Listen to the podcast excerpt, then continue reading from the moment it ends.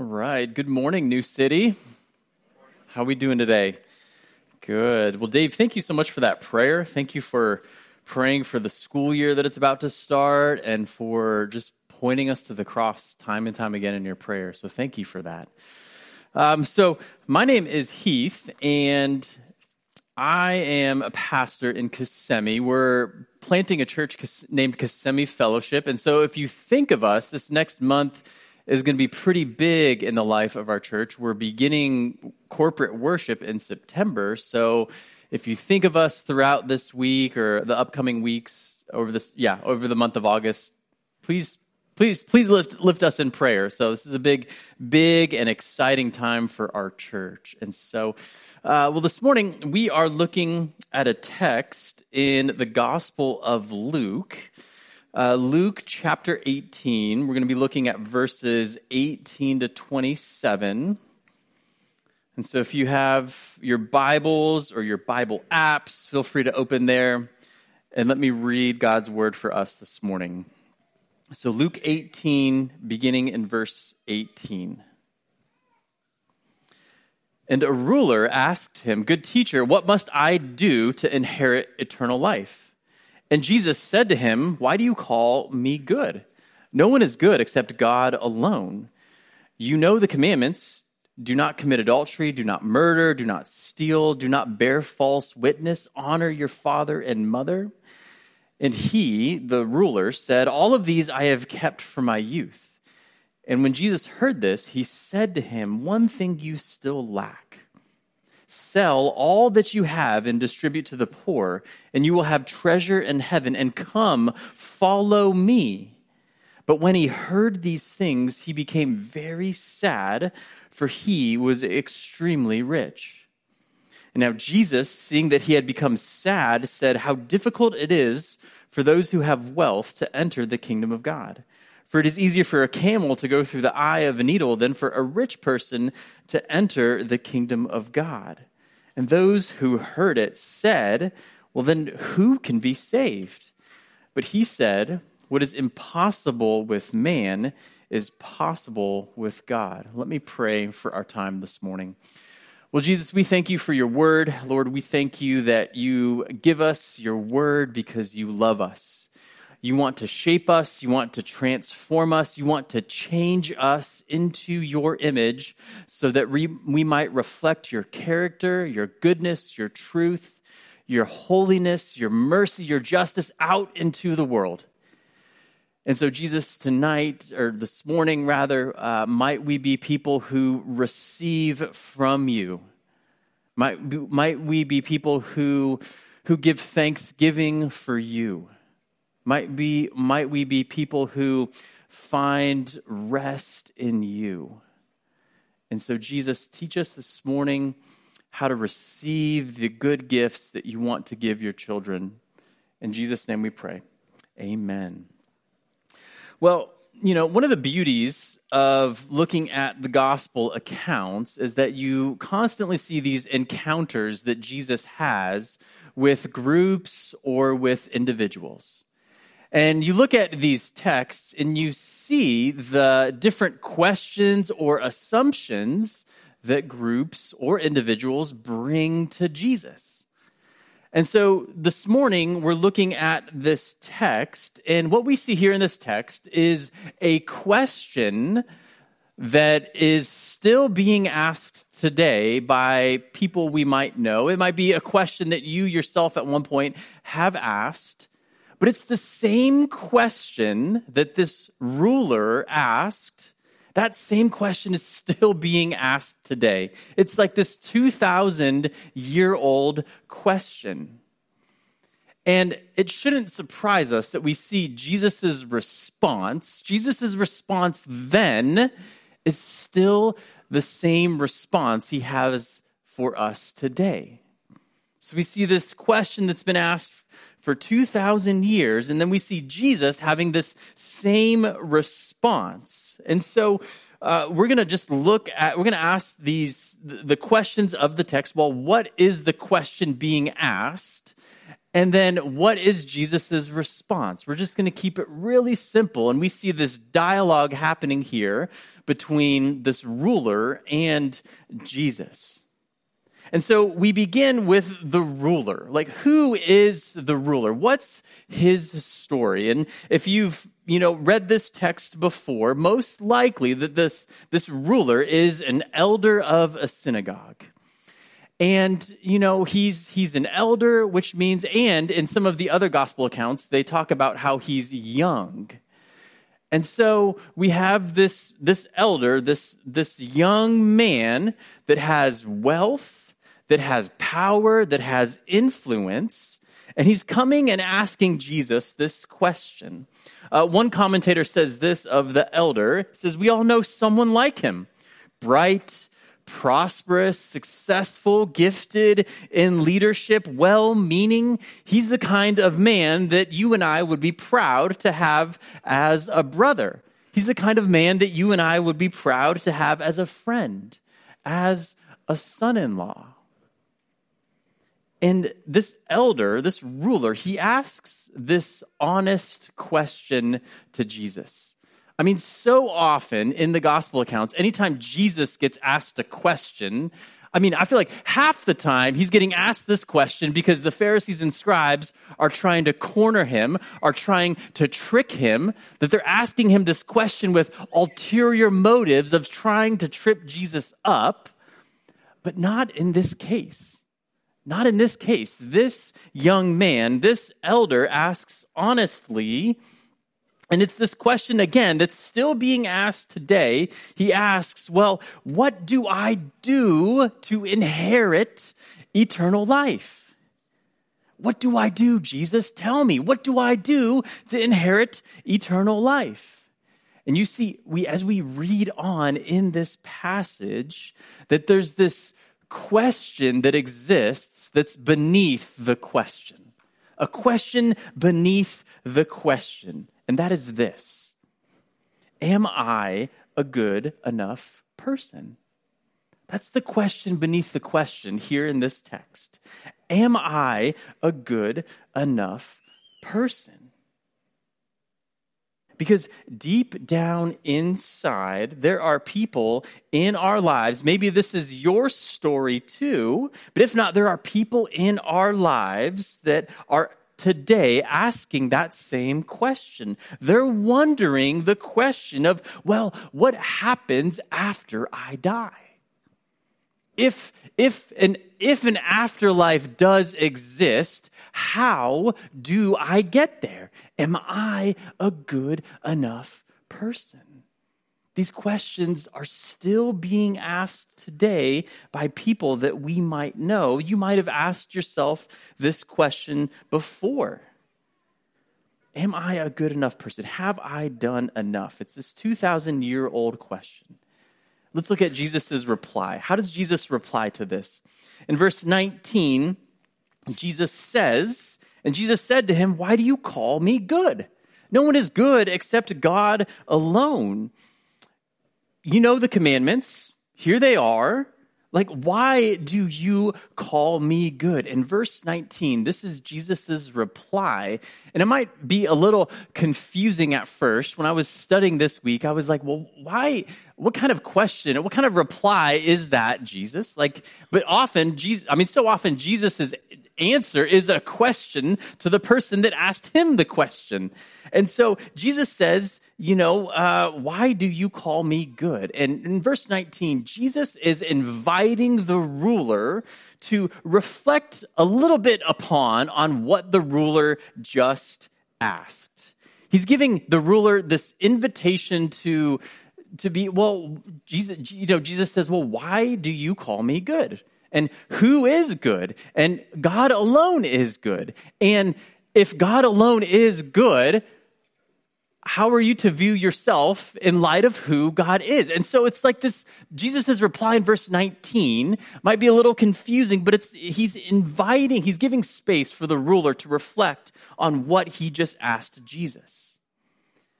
And then in verse 20, it's like Jesus gives the ruler just, you know, he says, like, okay, well, have you thought about this, young man? Have you thought about this? Have you thought about these commandments here? Have you kept them? It's like Jesus is giving this ruler, this young man, yet another chance to see his inadequacies. He's giving the young man yet another chance to see his inability to perfectly keep these commandments. In verse 21, the ruler replies and says, Well, all of these I have kept from my youth.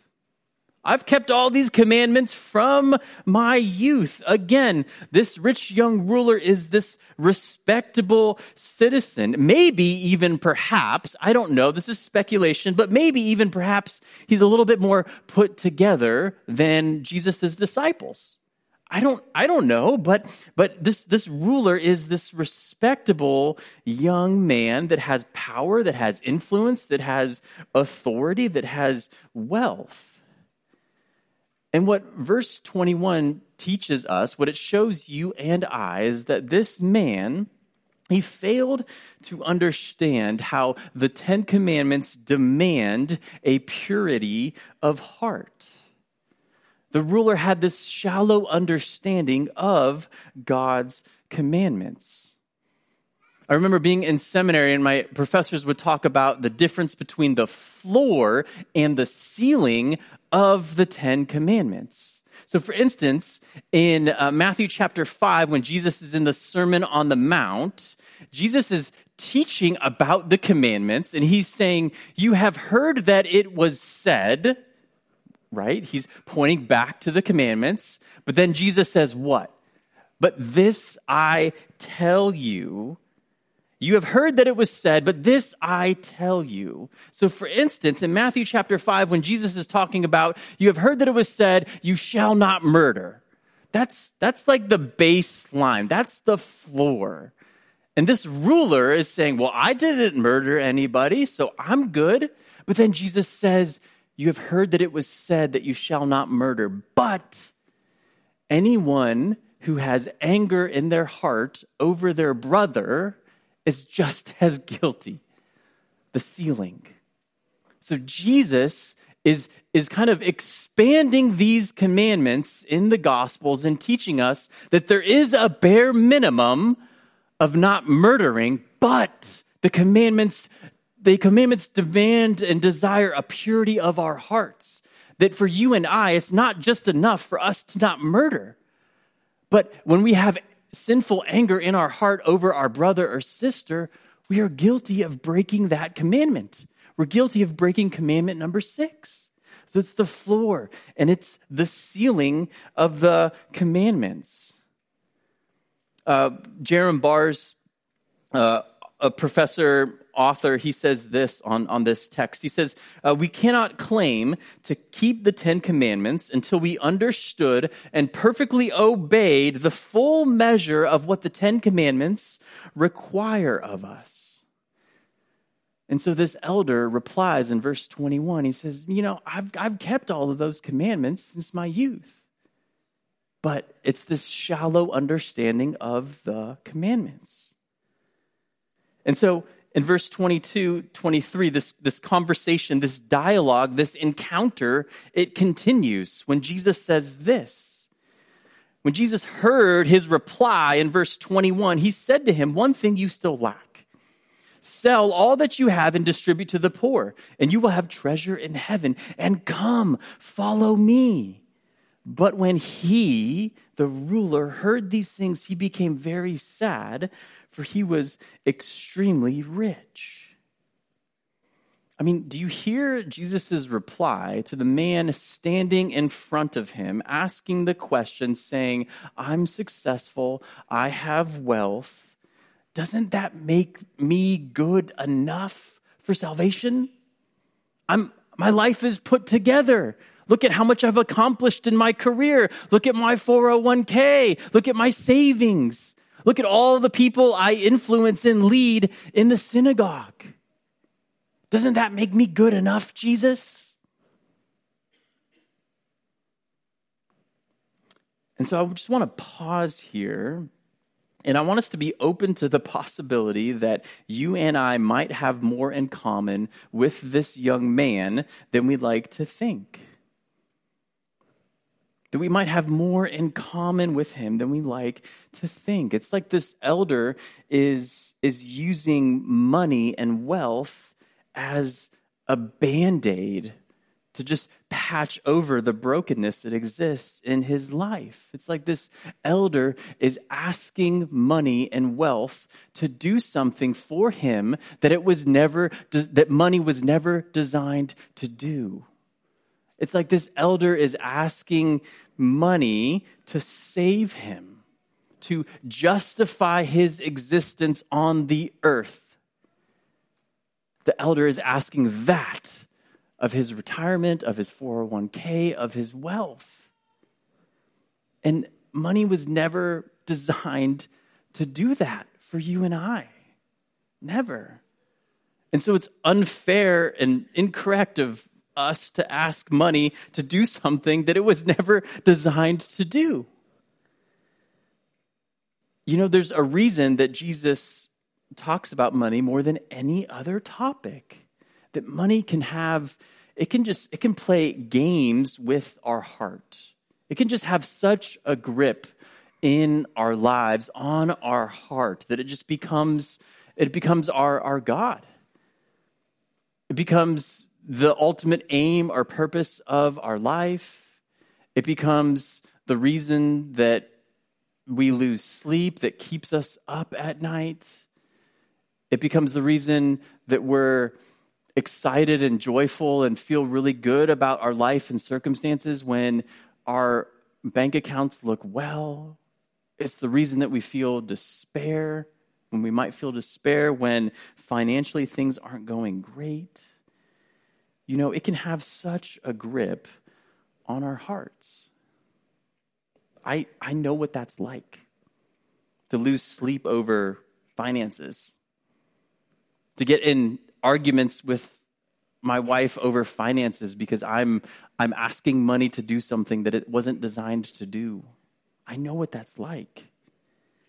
You see, money is such a barrier. And, you know, Jesus is not speaking against making money. He's not. He's not speaking against making money, but against the priority that we place on money in our life. That's what he's speaking against the priority that we place on money. And so we're all susceptible. We're all, we all need to be watchful of this. In verse 24, we pick up. It says, Jesus seeing that he had become sad, said, Well, how difficult is, it is for those who have wealth to enter the kingdom of God. For it is easier for a camel to go through the eye of a needle than for a rich person to enter the kingdom of God. Then those who heard it said, Well, then who can be saved? But he said, What is impossible with man is what is impossible with man is possible with God. It's like this I think what's so striking is that the text tells us about the rich young ruler's inner life. And it says that he was sad, was extremely, he's very sad. And then Jesus sees that sadness.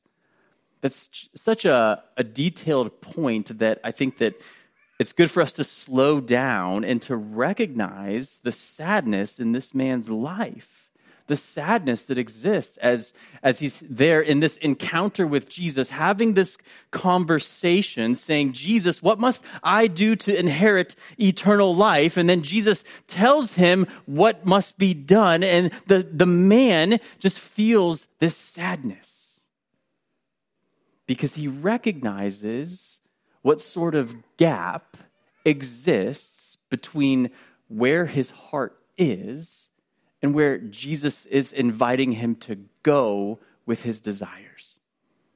There's this gap that exists between where this man is with the priorities of his life in his heart and where Jesus is calling us to go with our priorities. That gap at times, friends, can feel so impossible to close. It can feel so insurmountable. How on earth do I change these priorities in my life? Because I recognize where I'm at and I don't want to stay there, and yet growth just feels impossible. How do I change? How do I close this gap? And so, you know, you might be here today considering Christianity, asking this 2,000 year old question of, of what you do to inherit e- eternal life. And, you know, Jesus' response is it's the same today as it was then. Jesus is offering you grace. That with man, it might be, it is impossible, but with God, it is possible. That Jesus is offering you grace so that gap between where you are and where you want to be might get closed, might get bridged. And, you know, if you're here today and you've been a Christian for some time, you might be sitting there right now this morning thinking just that your priorities, your love, it's all misdirected. It's all bent out of shape. It's, it's, it's a mess. And if you're there feeling this, that your priorities are just all over the place and that, that money might be gripping your heart more than you want to admit, then Jesus' response to you is also one of grace. It's the same response for those that are considering Christianity and for those that those of us that have been Christians for some time. Jesus is offering you grace. Jesus, Jesus is offering you the same grace today that was being offered in this text in the first century. Because, you know, we don't begin the Christian life nor do we live the Christian life on our own merit, on our own performance. It just doesn't work like that. Nowhere does Jesus ask us to try to save ourselves. Nowhere. Because he knows that we can't. So nowhere it would be it would be cruel of him to, to ask us to attempt to save ourselves knowing that we can't. In 2 Corinthians verse 8 and 9, you hear the apostle Paul talking and he says this. He says, "For you know the grace of our Lord Jesus Christ, that though he was rich, yet for your sake he became poor, so that by his poverty you might become rich." It's the grace of the Lord Jesus Christ that, that Paul is pointing our attention to that though Jesus was rich, yet for your sake and my sake, he became poor so that by his poverty, you and I might become rich. And so, the same grace is being offered for, for those of us that are considering Christianity, for those of us that have been Christians for some time you know, we don't begin the Christian life by looking to our own goodness because it's not there. And we don't live the Christian life by continuing to tally up all the good deeds that we do as if saying, Look, God, look at me. I'm this good Christian. Don't I get to stay a Christian? That's not how it works. Friends, you and I, we receive the grace that Paul is talking about in this text. That though he was rich for our sake, he became poor. We receive that grace. That in the cross, that Jesus demonstrates what he has done for you and I. And by faith, we receive this grace. Jesus' record now becomes ours.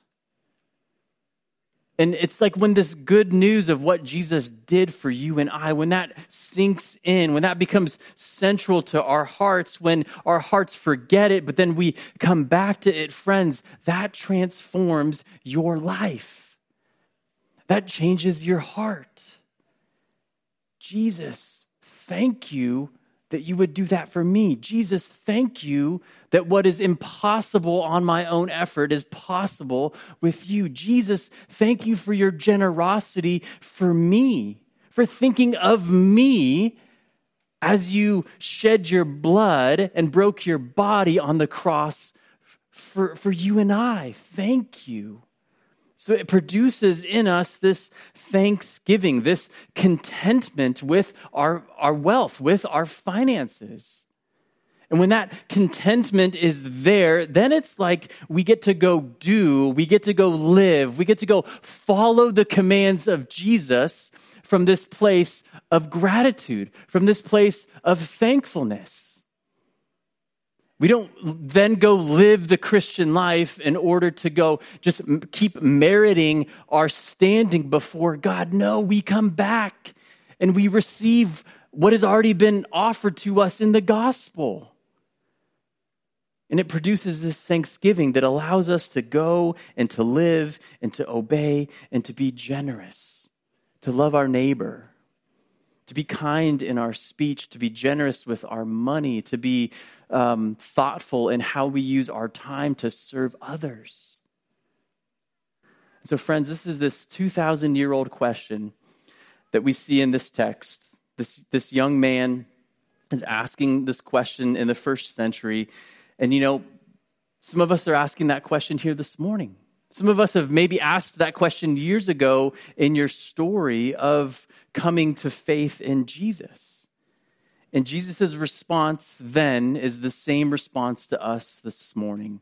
He invites us to receive from Him. He invites us to look at the cross. He invites us into the power of the resurrection that's now made available to you and I to live the Christian life with power through the Spirit. So, friends, let's pray.